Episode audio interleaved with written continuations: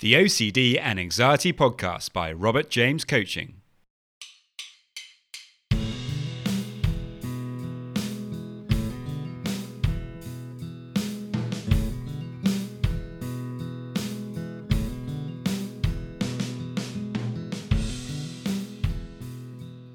Hello, and welcome to the OCD and Anxiety Podcast, where we explore how to have a more positive relationship with anxiety disorders taking back control so that you can start living the life you choose and not the one chosen by your fears.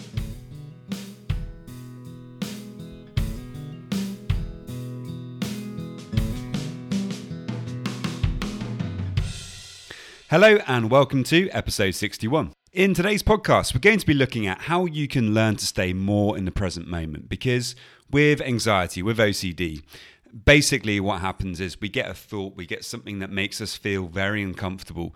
And uh, before we know what's happening we're we're churning it over we're thinking about it way too much and we get stuck in our heads. And and actually if we can just learn how to be a bit more in the present moment we can really learn to uh, turn this on its head. So today's episode is is all about how you can do that if you are struggling with OCD and anxiety, you can head over to my website, www.robertjamescoaching.com. There you can sign yourself up for a free session with me, and there's also lots of other resources and the blog, and you can find the podcast there as well. Anyway, guys, that's it. I hope you find this helpful, and if you could follow us, that would be amazing. It really does help to you know to to build up the word about the podcast and also if you fancy giving us a five star review well you know that wouldn't be bad either Okay, guys, many thanks, and I hope you enjoy. The ability to stay in the present moment is often indicative of whether you will suffer with mental health problems or not. When we dwell or get lost in our thoughts, we lose the present moment and dark clouds move in. By taking back the present, we can learn to take back some control from our fears. Many wise people over the years have touted the benefits of staying in the present, and personally, I couldn't agree more with them. Let's explore a, a few quotes here. So, um, the ability to be in the present moment is a major component of mental wellness. That's from Abraham Maslow, uh, really, really amazing psychologist. Um, I have realized that the past and future are real illusions, that they exist in the present, which is what there is and all there is. Uh, Alan Watts, the uh, incredible philosopher. And uh, the final one do not dwell in the past, do not dream of the future. Concentrate the mind on the present moment. Uh, the Buddha. Uzi. Um, so, yes, as you can see, uh, being in the present moment, according to these very wise people, is incredibly important. I love these quotes because they are a very simple reminder of perhaps the most important thing we need to remember if we want to take care of our mental health. And, and that is the more we focus ourselves in the present, the happier, calmer, and more productive that we are going to be. Anxiety can't touch us when we're in the present moment. Sometimes, when I'm, you know, really, uh, truly engrossed in something, whether it's uh, surfing, reading a good book, or coaching a client, I completely lose track of time as I'm so engaged in the present moment. Any worries or obsessions that I might have had that morning have disappeared, and I'm completely in the moment. Now, of course, um, it's going to be pretty damn hard to go through every single moment of every day, fully engrossed, you know, in in the moment. And even the Buddha himself would have struggled with that. But you can definitely learn to be more in the present. So let's explore how we can do that. Um, now, I often like to give examples from my own life, as I think people really relate to that, and uh, I think it helps to illustrate the point better. So yesterday I was I was sat on a terrace having uh, my my morning coffee and a freshly uh, baked chocolate croissant, and it was literally straight out of the oven. And you know the hot chocolate was almost burning my mouth as I ate it. And I was fully in the moment, enjoying the morning and making the most of the five minutes of free time that I had. And it was actually at this precise moment of indulgence that an old nagging obsession popped up into my head from nowhere, something that I hadn't even thought about at all for months. And before I knew what was happening, those old anxiety circuits were gearing up and the rumination mill was in progress. And it's funny, or or not so funny, uh, how quickly you can go from you know a peaceful morning coffee to intense anxiety, uh, rumination, and then came the urge to perform a compulsion to deal with how I was now feeling, and of course I wanted to to find some certainty again, and the thought had really kind of challenged my status quo, and a part of me just demanded that I get back to how I was feeling from, you know, just a few moments before. And that part of me, which is mostly under control these days, still sometimes shows its ugly head in the form of non acceptance and an insatiable desire for certainty. And it was telling me that I had to know the answer to this thought, that if I didn't find it, then my day would be ruined and that I wouldn't be able to relax. And don't you just love that part of yourself that creates this kind of bear trap that can so easily catch us out? You do have to admire its incredible tenacity and determination to, uh, you know, to get us stuck in the rumination mill. The next thing I knew, my mind was telling me to get my phone out and start Googling the thing I was worrying about. And I knew if I listened to that voice, and if I did start Googling, then this little episode would most probably escalate very quickly into something that could last for, for hours or even days. But the urge was incredibly strong. At this moment, though, something clicked. What on earth was I doing? Why was I gripping my phone like a vice? And more importantly, why had I left my chocolate croissant to get cold? I quickly determined that I had to get back into the present moment. Googling would be the worst possible thing that I could do, as all it does is create more uncertainty. Now, the only way I was going to get back into the present was to leave the thought alone and to tolerate the uncertainty it was giving me. This approach is my normal mindset when it comes to OCD and anxiety, but for whatever reason that morning, it was a little harder than normal.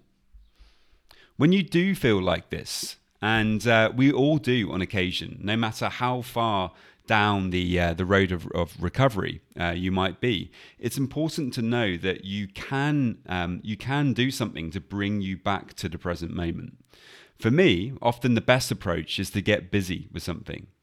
As I stated at the beginning, when we are engaged with something that interests us and we fully pay attention to it, this helps to keep us in the present moment. Um, for example, yesterday, after experiencing this difficult moment, I finished my coffee and uh, I walked back. I walked back home, but I really tried to be in the present moment as I was walking.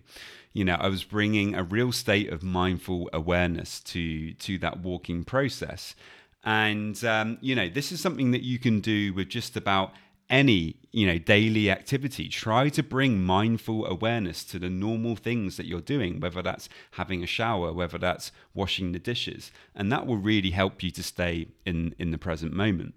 Then once i got home i took a few minutes to to play with the dog. Play and fun are incredibly helpful tools for staying in the present moment um, you know having uh, you know just having a bit of a play with bruno for for a few minutes it just made me forget all about what I was just focused on. And afterwards, it was just a little bit easier to be able to refocus my attention onto other things. Um, so what I did next after that was was some work.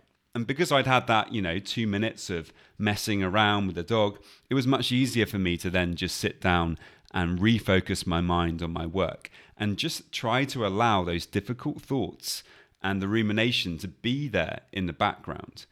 Um, you know, the more that you focus on the difficult thoughts and feelings, the more they're going to keep coming up.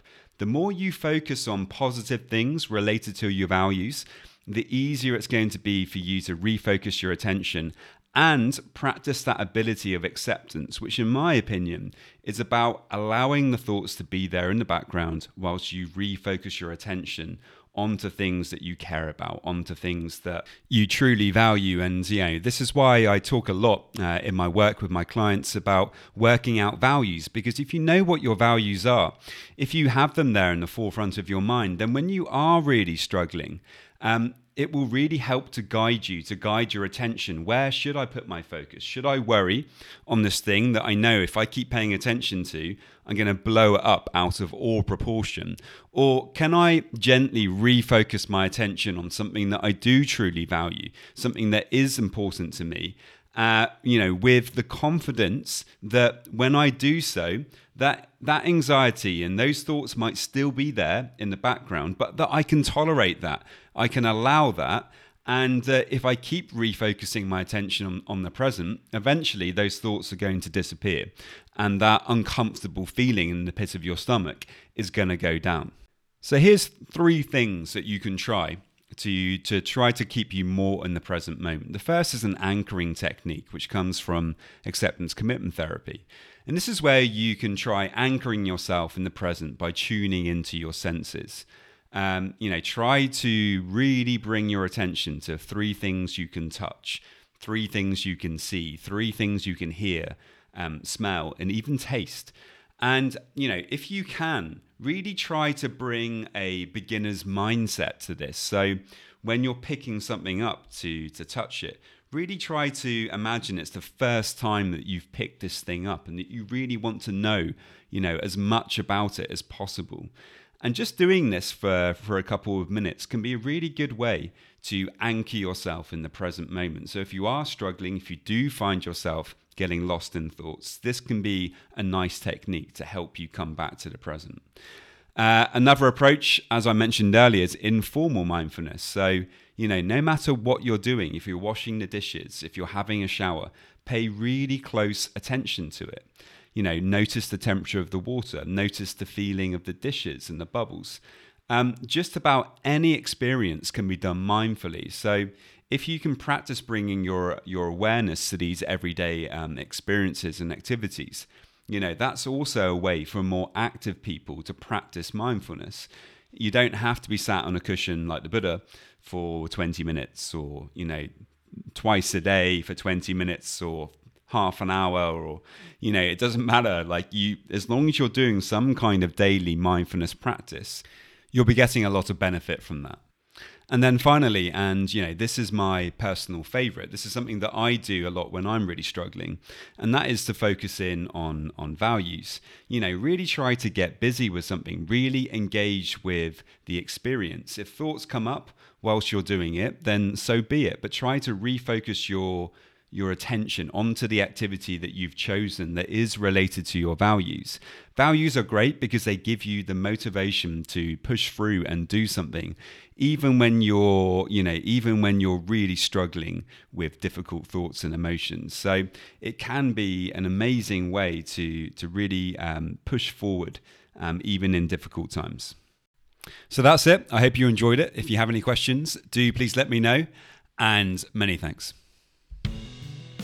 Please remember if you are struggling with OCD and anxiety, you can get a free consultation uh, with me. All you need to do to get that is to head over to my website, www.robertjamescoaching.com, and uh, send me a message and we, we can sort that out.